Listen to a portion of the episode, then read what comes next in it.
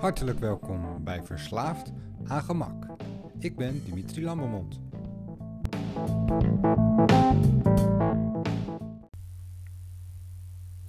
Soms komt er in de eindeloze oceaan van content genaamd YouTube daadwerkelijk iets bruikbaars voorbij.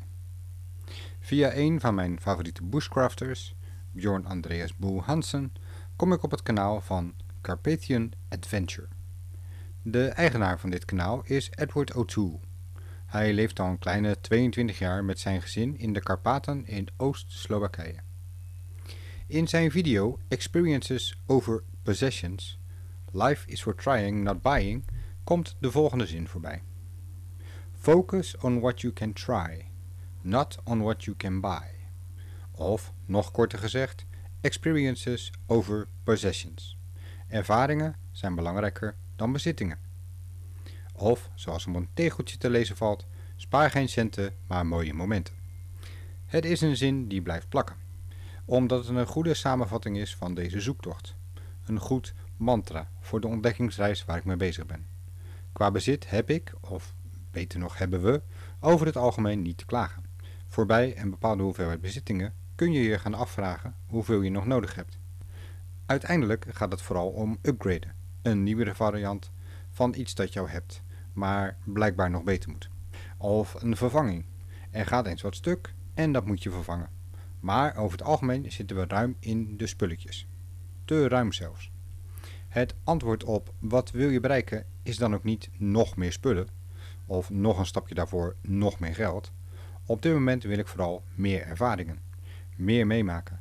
Mijn bucketlist items bestaan dan ook niet uit bezit en geld, maar uit momenten en kennis.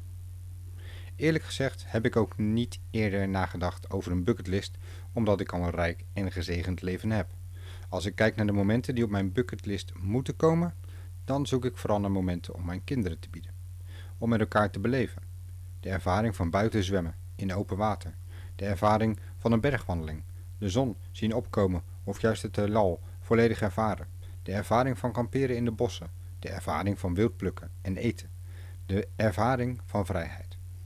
De ervaring van dit meemaken met een vader die niet leedtargisch op de bank hangt, maar die zich op zijn plek voelt, die zich kan redden.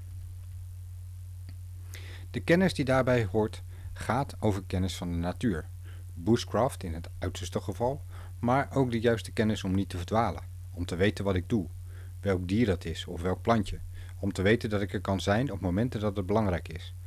Dat is namelijk niet vanzelfsprekend. Ik ben een groot gedeelte van mijn leven opgegroeid in de stad, in een stadse omgeving waar alle mogelijkheden 24 uur per dag voor het grijpen liggen.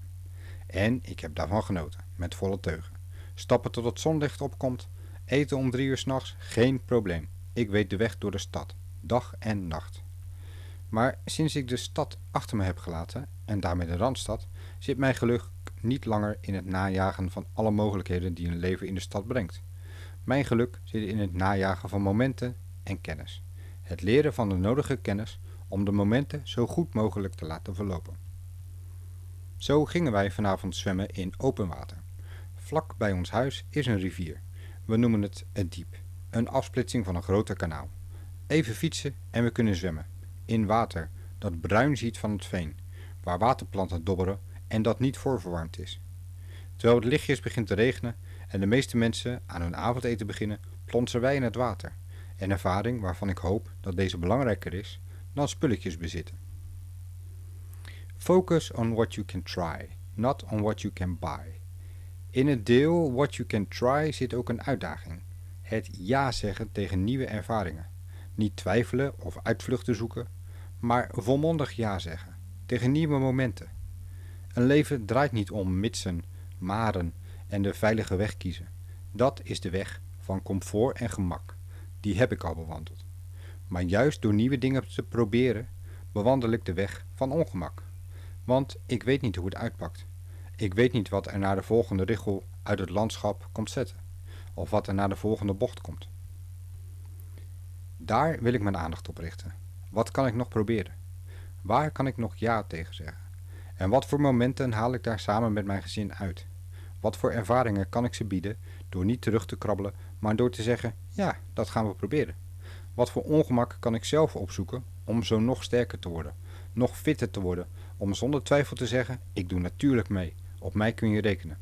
Dat is toch echt een andere weg dan zeggen: klinkt lastig, ik blijf liever op mijn gemakkelijke bank liggen. Laat mij maar rusten in mijn gemak en comfort.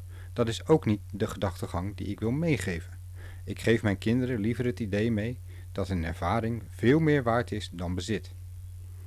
Wellicht omdat ik zelf veel te lang bezig ben geweest met bezit.